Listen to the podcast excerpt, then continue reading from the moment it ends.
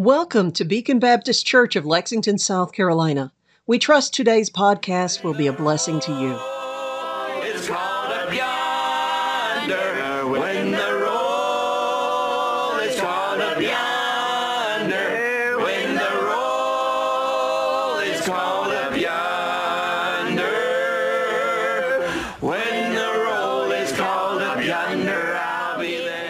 Take your Bibles with me this morning, please, uh, to the book of Acts, Acts chapter number six this morning. Acts chapter number six, and uh, we'll read some verses together this morning and bring a thought that the Lord has put on our heart for today. And I encourage you uh, to look in your Bibles with us, to follow along, to have your family sit down, gather your family together, have the Word of God open, and let's read from the Scriptures together this morning. Acts chapter number 6, and we'll begin reading in verse number 1. This is a very familiar passage of Scripture. And uh, this is our missions month.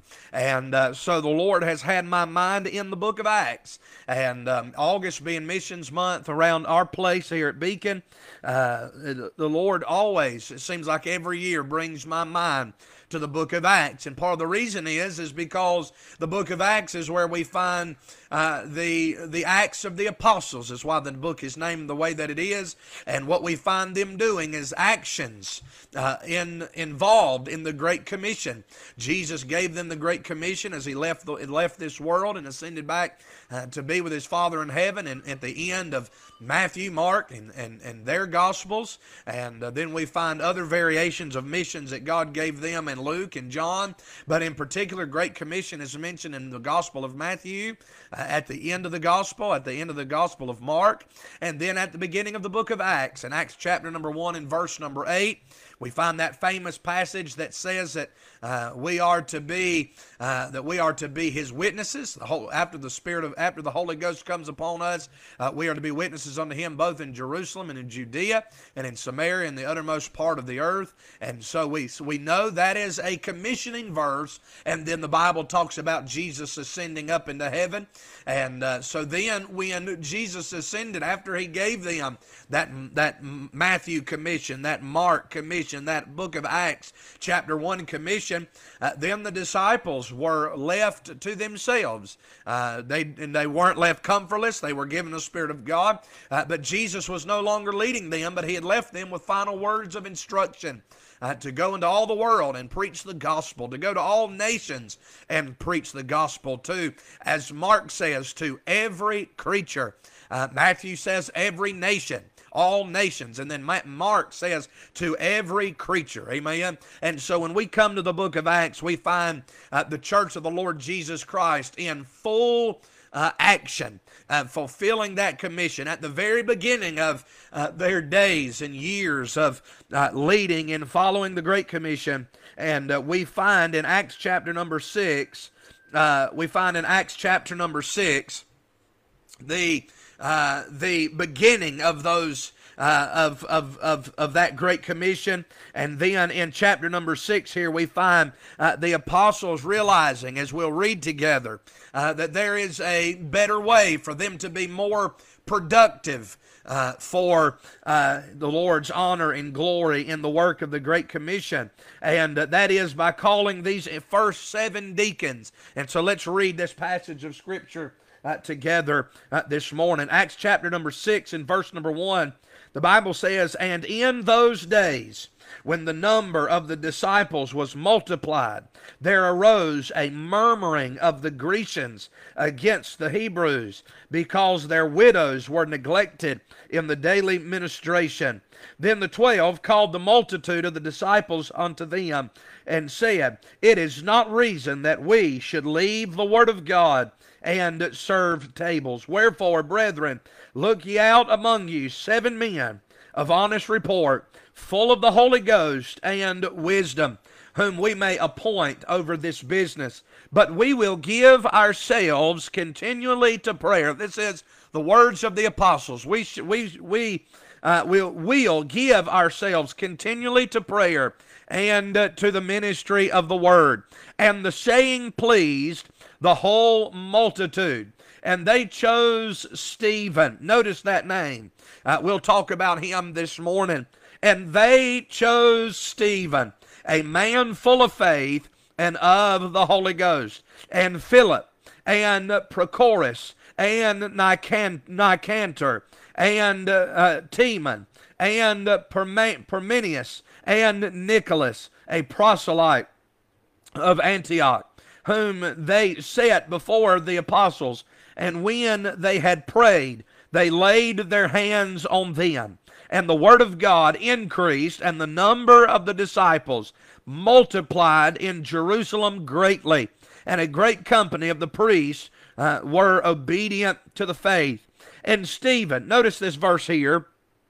It mentions this man that we will uh, talk about this morning, Stephen. And Stephen, full of faith and power, did great wonders and miracles among the people. For there arose certain of the synagogue, which is called the synagogue of the Libertines, and Cyrenians, and Alexandrians, and of them of Cilicia and of Asia, disputing with Stephen. And they were not able to resist the wisdom and the spirit by which he spake. Then they suborned men, which said, We have heard him speak blasphemous words against Moses and against God. And they stirred up the people and the elders and the scribes and came upon him and caught him and brought him to the council and set up false witnesses which said, This man ceaseth not to speak blasphemous words against this holy place. Speaking about the synagogue, uh, they said that, they, that he ceaseth not to speak blasphemous words against this holy place and the law. For we have heard him say that this Jesus of Nazareth shall destroy this place and shall change the customs which Moses delivered us. And all that sat in the council looked steadfastly on him, saw his face as it had been the face of an angel. And we read those 15 verses together this morning, and I'll uh, conclude our reading there for the sake of time this morning. But when we come to this passage of Scripture, uh, we come to, as I have already mentioned, a moment in the early action of the book of Acts, the early action of the church of the Lord Jesus Christ, in the early days of the church. And we find that there was a problem uh, that had arisen in this early church. And that is mentioned in verse number one, of course, there in uh, chapter number five, we uh, find that the uh, church of the Lord Jesus has uh, made a uh, has made a policy, if you will, and, at the end of chapter number four and in, into chapter number five with the account of Ananias and Sapphira, uh, the those in the church of the Lord uh, Jesus, those that were saved and a part of the church at Jerusalem, uh, they had made the decision that the way that they were going to help uh, take care of the needs of the church and of the individuals in the church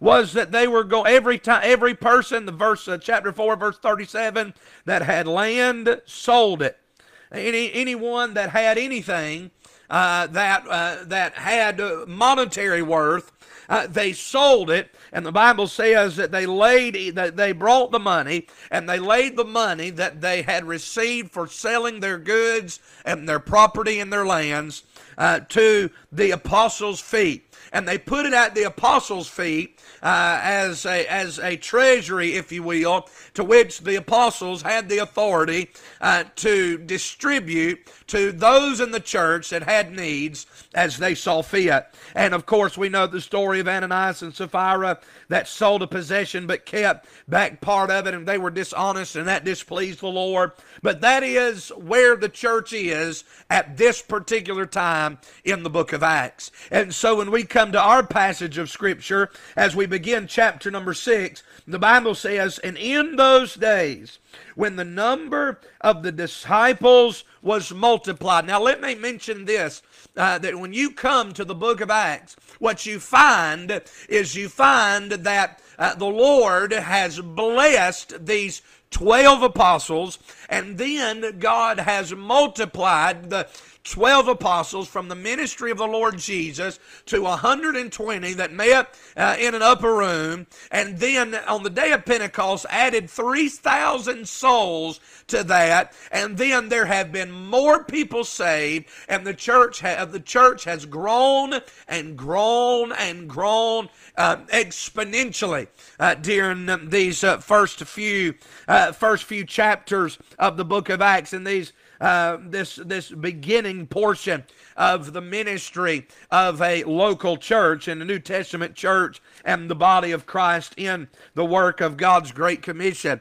And so, what we find here is that the church has grown to where now the church is not just 12 apostles or 120 in an upper room or even 3,000 on, on souls saved on Pentecost added to those, but now there are what the Bible here in verse number one calls multitudes uh, or rather multiplied. So there are multitudes of disciples. There are a great number of people. This is not talking about the apostles that we call disciples, but these are talking about people who have been saved and are following the Lord Jesus Christ as their Savior and as their Lord and as the one that directs their life. They're serving Him, they're obeying His commands, they are hearing the words of the apostles that has been preached, and they are following and living their lives in accordance uh, to the apostles' doctrine. And so we see these disciples here, how they are multiplied. But how many of you know that where there are people, there are problems? Amen. And the more people, uh, the more problems it seems that we have a lot of times. Amen.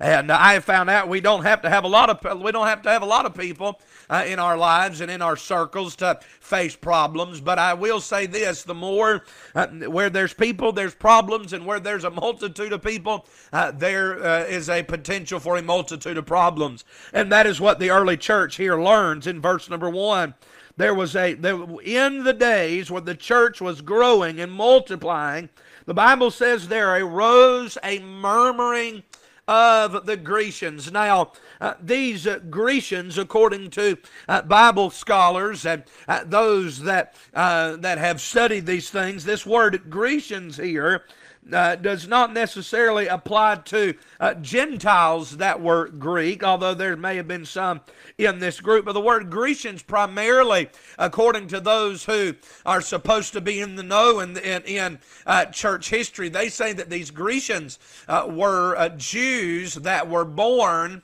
Uh, in Greek regions of the world and speaking Greek, and uh, so these would be what would be known as Hellenistic Jews, and uh, those who uh, were uh, in in Greek areas speaking Greek language, uh, the Greek language, and so here we find them called Grecians in the text. And so those individuals had gotten in, in, that had had some uh, murmurings and some disagreements against the Hebrews, those uh, Jews that were from Jerusalem and that had were speaking Hebrew, the ones that would see themselves as uh, the true purest form uh, of a of a of a Jew. And these are folks that are in the body of Christ. These are folks that are disciples. They're saved uh, by the grace of God. And so uh, we see that here in this passage. And the Bible says here that they had a problem, that they had issues,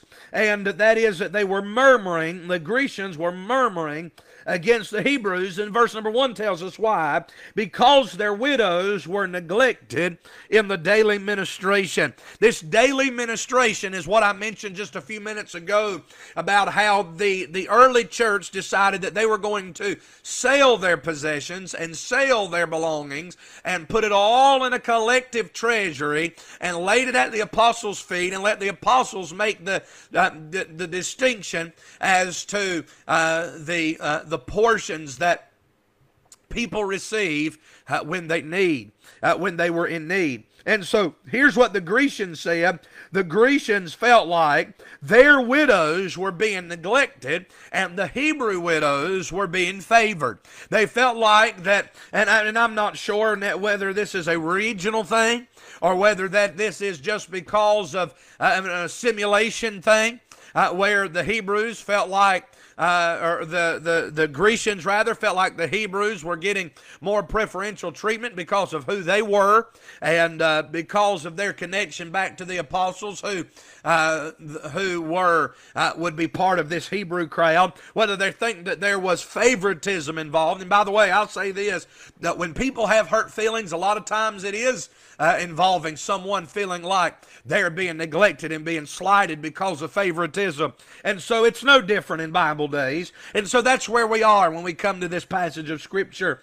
In verse number two, the Bible says that the 12, speaking about the 12 apostles here, called the multitude of the disciples unto them. And now they are beginning to try to come up with a solution.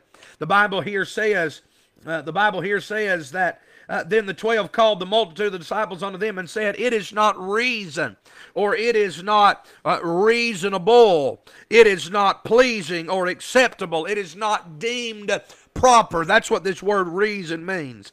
Uh, it, it, it does not seem proper or agreeable or pleasing or right, reasonable for us to leave the Word of God, to abandon our studies in the Word of God, our preaching of the Word of God, to walk away from that in order, he says, to serve tables. It is not reason that we, the apostles, should leave the Word of God, the ministry of the Word of God, and serve tables. I'll say this this morning that um, that that phrase serving uh, tables is a reference to a physical table. Uh, just like this daily ministration, most Bible scholars believe that this is the uh, this is the uh, the distributing of food and tangible goods uh, to those widows that were in need. And so this table here, I believe, echoes that sentiment that it is a it is a dinner table. It is a table uh, for those at meat or at their meal. It is an eating table. It is a time of meal. And so he said, It is not reason that we should leave the Word of God and serve tables. This also uh, could be a reference to a table uh, for monetary uh, means as well. Carries the idea of a broker's office or uh, uh, for distributing of money, or uh, even in some even in some ways it carries the idea of a bank as well. And so we we see this when we come to this passage that these apostles are saying that there is something more important than us taking up all of our time. And no doubt, these apostles were uh, laboring in the word. They were preaching. They were spreading the gospel. They were planting churches. They are doing all of the things uh, that they are, or at least planning to do all of the things uh, that they're doing. They're getting this church of Jerusalem off the ground. Uh, they're trying to do the, the work of missions, the work of the Great Commission. But yet, in the work of leading a church, there is an element of service uh, that uh, that they must be involved in because their people have needs, and they, as the leaders, as the apostles, as uh, those that would stand in in this early church in the position of a pastor, uh, it is their job to help their people not only uh, grow and have their needs met spiritually, but here these apostles have taken it upon themselves uh, to meet needs physically, and no doubt we are to do that. The Bible talks to us many times about those, about taking care of those in our church body, especially those of the household of faith. And so there's an obligation there, and there is a need there. But at the same time, uh, the, if it is it, this this the, the meeting of needs and serving tables and feeding widows and providing the monetary needs for widows, probably here, uh, those that would be the most needy among them. In this culture, the husbands uh, were the, the, the, not not only just the breadwinners, but they were uh, they were everything to these wives. And when these wives were gone, they had no means of sustenance or or, or, or any type of provision. And so it was up to the church uh, to take care of them. And we see Paul talks about that in uh, his epistles as well about the taking care of widows. James called the ministry to widows a ministry of pure religion that is that is undefiled before the Lord. There's no corruption. There's nothing wrong with taking care of widows. And so uh, Paul, or excuse me, these disciples here in Acts six, they are trying to meet the physical needs while not uh, uh, while not abandoning their duties to uh, the spiritual need of the work of God in the Great Commission, preaching the gospel, uh, pastoring this church, leading this church, and then also spreading the gospel uh, to to the regions beyond them, around them, and also to the, the far regions of the world as they were commissioned to do in Acts chapter 1 and verse 8. They know that is their responsibility from the Lord. And so, but then they have these folks in their church that have needs that have to be met. And so they're trying to balance uh, these two areas of their ministry. And so in verse number 3, we uh, find the solution that the apostles are led in giving. The Bible says there in verse number uh, 3 Wherefore, brethren, look ye out among you seven men of honest report, full of the Holy Ghost and of wisdom, whom we may appoint over this business. And this is what we call the uh, calling of the first deacons. And the reason why uh, we uh, say that is because he is what the apostles here are doing is they are appointing uh, they are having their, the, having the individuals in the church appoint the servants who are going to serve them and meet the needs of meet the physical needs of serving the congregation distributing of this uh, fund of this treasury fund of meeting the food needs and the financial needs this is what they have been called to do. The word deacon in the Bible is the word diakonos, which simply means a servant.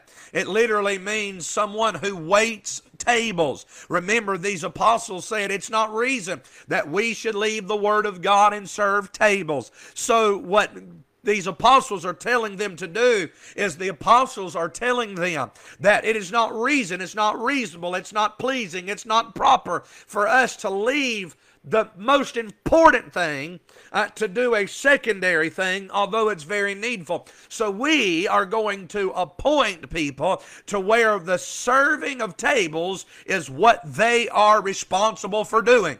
Meeting physical needs is what they're responsible for doing. And they are the they are the table servers. They are the waiters. They are the servants. They are the diakonos. They are the deacons. And so this is where we find uh, the doctrine being taught of deacons in the Bible in its original form. And we find their purpose. And it's one of the reasons I know there's some churches out there that say that every church needs to have uh, seven deacons because they had seven deacons. The way I look at that is we don't need we don't need to have seven deacons at our church because we don't have multitudes of thousands of people. Uh, these apostles had seven men for thousands of people.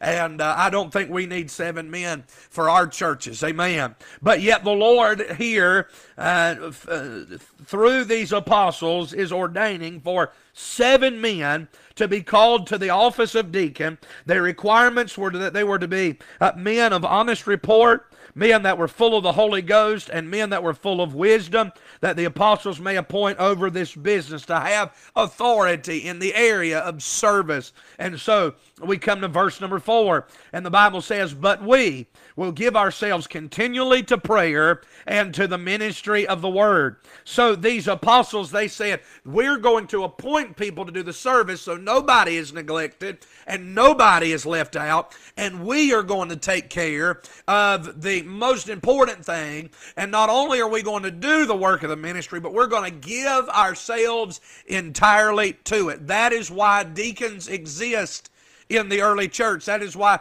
deacons are uh, supposed to be a part of our local New Testament churches, is so the pastors can give themselves totally to the ministry uh, of uh, to continually to prayer and continually to the ministry of the word. And those two things are the most important. And so there are others that have come alongside the men of god to make sure nobody is missed nobody is neglected nobody is uh, missed out on when it comes to the service. And so here in this passage those seven men are chosen. And the very first one that is mentioned we under, we know Philip is going to make an appearance here in Acts chapter number 8 and what a great man of God he was and how God used him. But the very first one mentioned, the Bible says in verse 5, and the saying pleased the whole multitude. They had that business meeting. They all agreed. They all uh, seconded the motion. They all were in favor with it. And the, amen. And then the Bible says, and they chose Stephen. They chose Philip. They chose Prochorus. They chose uh, Nicanor. They chose Timon. They chose uh, uh, uh, Par- Parmenas. They chose Nicholas. But the passage here begins with they chose Stephen. And this is someone that, as I have mentioned many times in preaching, is one of my favorite uh, characters, for lack of a better term, one of my favorite individuals in the New Testament. Stephen, every time I read about Stephen, I am encouraged to want to be the kind of preacher, the kind of man, the kind of Christian like Stephen was. And though his ministry was very brief because he was martyred in the next chapter, we find many things in Stephen's life that should make us want to be like Stephen. And so that's what I want to preach on this morning for the next few minutes that I have. And I might uh, preach some of this um, more this evening. I'll give you at least a couple things uh, here uh, this morning. But I want to preach on the subject. I want to be a Stephen. That's what I'm preaching on. I want to be a Stephen. And I know, no doubt, as we read, have read this passage, and as we uh, preach the Word of God and re- preach some of these thoughts this morning, I, I have no doubt that everyone listening to the sound of my voice would say, I want to be a Stephen as well. I want God to have um, the, the confidence in me that he had in Stephen. I want the church to have the confidence in me that they had in Stephen. I want the Lord to use me like the Lord used Stephen. I want my life to be characterized by some of the characteristics that Stephen had. And so we'll look at some of those uh, today. Amen. The first thing I want to mention as I consider the subject I want to be a Stephen is that Stephen was saved. I think that is the most important thing that any person, whether whether you're a Christian or not, that every single human being should want to be.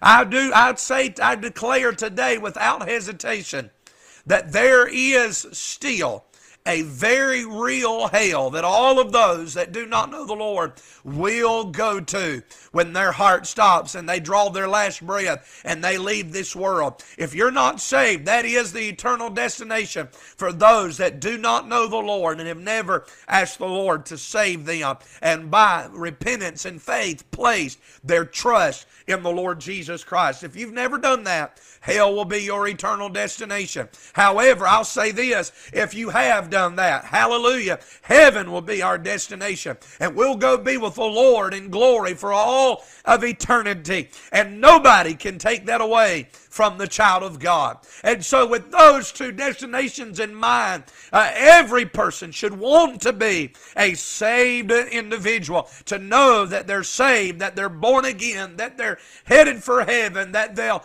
be with Jesus for all of eternity in the bliss and the splendor and the pleasure of heaven. And uh, to know that they're not headed for destruction, that they're not headed for hell, and that heaven will be their eternal destination. Or that yes, that heaven instead of hell will be their eternal destination. Being saved, I'll say this, and I, am telling you, I'm, I'm feeling it in my office this morning. Being saved is the best thing that will ever happen to anybody, knowing that you're saved. Amen. If there's anything better than being saved, it is knowing that you're saved. Amen. And knowing you'll never go to hell and knowing you're eternally secure in the Lord Jesus Christ. So Stephen here was saved saved. If he was anything that we should want to be, is saved. Amen. If I'm never, ever anything else in this life, if I don't get to pastor another day, if I don't get to preach another message, if I don't get to win another soul to the Lord, if I don't get to do anything else, being saved is the greatest thing that I could ever um, that I could ever do and imagine and be in this life. and Stephen was a saved man. Amen. And we bless the name of the Lord for that. You say, Preacher, why do you say that? Where do we find it in the text? Notice what the Bible says here in verse number three. Wherefore, brethren. Do you see that? Wherefore, brethren. Now notice this. The word brethren in the New Testament talks about those that are saved. Amen. It is used to denote believers, Christians, those who have placed their faith in Christ that are brothers in the faith, brother, brethren in the Lord. So he says to this congregation, he calls those disciples, those followers of Jesus, calls them brethren. But then, what else does he say? He says, Look ye out among you, speaking to the group. Look ye out among you seven men of honest report, full of the Holy Ghost and wisdom, whom we may appoint over this business. These, the congregation of disciples, are called brethren. It means they themselves are saved. And then he says this he says, Look ye out, and notice these two key words among you.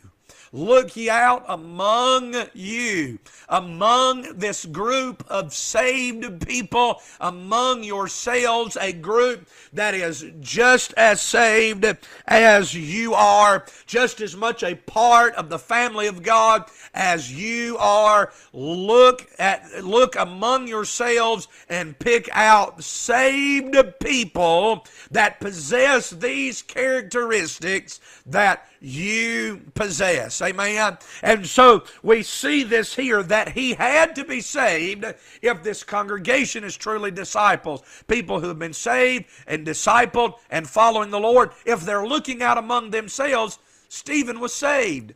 Those that they selected, Philip and uh, and and uh, and Prochorus and all of the others, they were saved just like these disciples were, and just like the apostles were. Amen. So we see that they were part of the brethren. We see that they were part of this group. And I'll say this I'm glad to be saved and to be part of the family of God. But so we see here that Stephen was saved. And by the way, that's where it all begins. In this missions month, we've been saying over and over again it is our job not only to support missions and to give to missions and to make sure we meet the financial needs of the world evangelism and global outreach, amen, to the far corners of the earth, to try to reach out to the uttermost parts of the world, amen, through our financial giving to missions and meeting financial needs for our missionaries. But we have also been repeating over and over again how important it is for you and I to be a missionary, to be a personal missionary. Amen. And I'll say this you're never going to be a missionary. You're never going to be someone, as Brother Stennett Ballou said, he said, all a missionary is, is someone going somewhere to tell somebody about Jesus. And that's the way Brother Ballou, I believe, so adequately defined what a missionary is. And if you're ever going to go somewhere and tell somebody about Jesus, uh, you can do you can do it unsaved. There's been many people who have, but I'll say this: you will not be a true missionary of God. You will not be truly involved in the Great Commission if you don't know the Lord as your Savior. If you're not saved, everything that we are as uh, as Christians, everything that we do begins at the at the point where we are converted and born again. And so we see that Stephen was saved in Acts chapter number 6 and verse number 3. But then I'm going to begin here this morning. I may not uh, get through all of this. We'll see how far we get. But I want to make mention that uh, Stephen also and I've been preaching about 30 something minutes already. So uh, I'll, I'll conclude here this morning. We'll pick up here uh, tonight. I'm just thankful that we can rejoice in being saved this morning. Amen. And uh, if I don't say anything else, I hope at least this morning I, we've got COVID in the church. We've got people still sick and and, uh, and, and, and still having issues. And we've got all of those things going on in the church. But if there's anything that I can encourage you with this morning and just give you a blessed word of encouragement, amen, that'll help you and give you some, uh, give you some stirring in your spirit is that it's good to be saved. It's good to know the Lord. I'm glad there's a day in my life as an eight year old boy where I bowed my head and trusted the Lord Jesus Christ as my Savior. I realized I was a sinner sinner, I realized that my sin had caused me uh, to be uh, deserving of, of a devil's hell, and I was going the same place the devil's headed. I knew I was going that direction. God put me under Holy Ghost conviction, and I realized when I read from the Word of God that there was a Savior that wanted to save me and wanted to, that had already taken my place on Calvary, had already paid my sin debt, and if I would just trust in what He did, and I'd just give myself yourself to that and just replace faith in what He did, all that He paid for and all that He did on Calvary would be accredited to my account and there would be a great transaction take place, amen, as He took my place, amen, on the cross and I get to take His spot in the heaven that He left for me, amen. That is a great encouragement to me in a day and an hour which we can get very discouraged, amen. And so I want to encourage you with that. But then I'll close with this and we'll pick up. I'm not going to even get into the details of this. I'll just state it and I'll close this morning. But not only do I want to be a Stephen in the fact that he was saved, and I'm glad that I can say in that regard, I'm just like Stephen. I may not be the Christian, I may never be the Christian that he was, I may never uh, have the faith that he had. But I'll say this the same God that saved him is the same God that saved me, and the same salvation that he possessed is the same salvation that I possess says, Amen. I'm like Stephen in that regard. Amen. And I bless I bless in the name of the Lord for that. But the second thing is not only was Stephen saved, but he was qualified to serve. He was qualified to serve. And so we see here in verse number three, and I'll deal with these particularly this evening. But in order for Stephen to be chosen, Stephen had to meet, to be chosen as one of the first deacons, to be chosen as a servant of the Lord. He had to meet some requirements that the apostles had made and expressed to this church. These are the requirements that you are looking for in someone that you are going to ordain and select as a deacon. In verse number three, he says, Wherefore, brethren, look ye out among your among you seven men Here's the first requirement of honest report. In order for Stephen to be selected to serve on the very first deacon board of the First Baptist Church, First Independent Baptist Church of Jerusalem, amen. In order for him to be selected, he had to be a man of honest report. And I'll deal with that some uh, later tonight. A man of honest report. Number two, he had to be a man full of the Holy Ghost, not just familiar with the Holy Ghost, but full of the Holy Ghost. And we'll see this evening that being full of the Holy Ghost uh, tells us that He is in control of us and He is leading us. And He is the one that, if I can put it this way, drives the car of our existence and life. He's the one in the driver's seat. Being full of the Holy Ghost means that the Holy Ghost is the one that leads us and guides us and causes us to make the decisions that we make. And then, uh, number three, the Bible says that he needed to be full of wisdom. So the fact that Stephen is selected means that he is a man with an honest report among this congregation. He had to be a man that had an honest report among them. And I'll say this I want to be that kind of man. I want to be that kind of Christian. I want to be that kind of person where those that know me and those that uh, have experiences with me in life will have in their mind when they think of Josh Lawson. And, no, and, and I pray that you have it in your heart that when they say when they think of you and they speak your name, they think of an honest person. someone that has a testimony of honesty and being right and being and, and not being deceptive, but being honest, being true blue, if I can put it that way, has a good testimony among those that look on our lives. That's why I, I admire that in Stephen. I want my life to be like that. And then a man that's full of the Holy Ghost. This church hears me every time I preach. Every time I preach, every time I lead in prayer at church, I always pray, God, fill me and help me to be full of the Holy Ghost every time I pray, not just in church, not just before messages, but every time I pray, I say, God, help me to live today full of the Holy Ghost. Help me to study for messages to preach to our people and be full of the Holy Ghost while I'm doing it. Lord, help me to minister to our people being full of the Holy Ghost. Help me to preach as someone that has been filled, that is full of the Holy Ghost. God, direct my life, direct my steps. And that is one of the requirements that it was to serve. And so, Stephen, in order to be selected, possessed that, and others saw that in him. Other Christians saw Stephen as a man that was full of the Holy Ghost. And then they also saw him as a man that is full of wisdom. A man full of wisdom. The Bible says that the fear of the Lord is uh, the beginning of knowledge and that it's the beginning of wisdom. Amen. And so uh, I want to be someone that is full of wisdom. We need wisdom in these days. If we're going to do the work of the Great Commission, we need wisdom.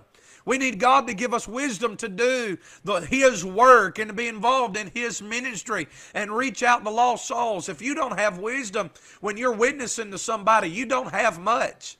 If you don't have a good report with them, if you don't, if you're not full of the Holy Ghost and you don't have wisdom, you're not going to win anybody to the Lord. You're not going to see anybody grow in their faith. You're not going to help anybody. These are three basic characteristics of a Christian life. I could preach on just those three things and preach on that. The th- three basic characteristics for Christian service to have an honest report, to be full of the Holy Ghost, and to be full of wisdom. And you know where your wisdom comes from? It comes not only from a fear of God, but it comes from the Word of God. Having uh, God tell us His Word and obedience to His Word, that gives us wisdom. And Stephen had those things. And I'll say this specifically, we see uh, three characteristics characteristics for Stephen to be qualified to serve. But I'll add a fourth one just uh, by reading the text. The Bible says, "Whom we may appoint over this business."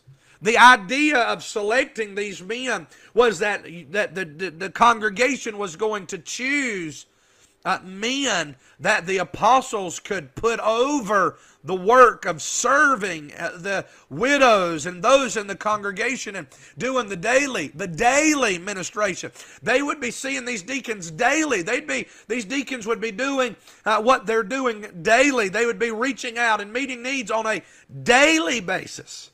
So these individuals that uh, that were called these seven men they were men that could be trusted. These were men that could be counted as leaders. These were men that could be appointed over God's work. They could be trusted with responsibility and an area of leadership in their life. Yes, they were servants. Amen. But the best servants are those, or excuse me, the best leaders are those that know how to serve. The best leaders are the ones that don't just bark orders and tell people what to do, but they will serve people. And the Bible here talks about whom we may appoint over this business those who are able to delegate authority to others. Amen. And so I'll pick up with that this evening, but I'll say this I want to be a Stephen. I want to be, and, and I, I say Stephen just because of some of these details that's mentioned about him. But in those three areas, I'd say I want to be a Philip as well. I want to be a Prochorus. I want to be uh, a Nicanor. I want to be a Timon. I want to be uh, a, a Parmenas. I want to be a Nicholas. I want to be like those men that possess those characteristics. Amen. That I would be full of faith, or that I would be, excuse me, have an honest report, that I would be full of the Holy Ghost, that I'd be full of wisdom, and that God and others in the church body and others in the world that I'm involved in and around each and every day would see me as someone that can be trusted. That those in our church would see me as a leader, as a servant leader that can be trusted with responsibilities. I want to be a Stephen that, that is not just saved by the grace of God, although that's the most important thing and the most blessed thing, but I want to be a Stephen that is saved and is qualified to serve the Lord Jesus and the body of Christ. That's the message that the Lord has put on my heart for this morning. And uh, I trust that until we uh, meet together this evening. We're going to have church again tonight at 6 o'clock, and uh, we'll continue with this message and this thought as we unpack more of this quali- qualification to serve in the Lord's ministry. But until then, I hope your heart and I hope your prayer will be God. Make me a Stephen. I hope for those of you that don't know the Lord, you will be like Stephen in that first description of him, that today you'd call upon the name of the Lord and ask Him to save you from your sins and make you a new creature in Christ. You can do that today if you've never trusted the Lord. You can do that today and if you have any questions about how to do that, you can call me. You can reach out to us here on Facebook, here at the church page, and we will be glad to help you come through the Word of God to a saving knowledge in the Lord Jesus. And then I also want to be someone that's qualified to serve. I want, I want to have an honest report amongst God's people. I want to be full of the Holy Ghost. I want to be full of wisdom. And I want to be someone that can be trusted to be a servant leader, to be responsible responsible in the ministry of the Lord. Thank you for making us part of your day. We would love to hear from you. Please find us on Facebook or at our website, bbclexington.com.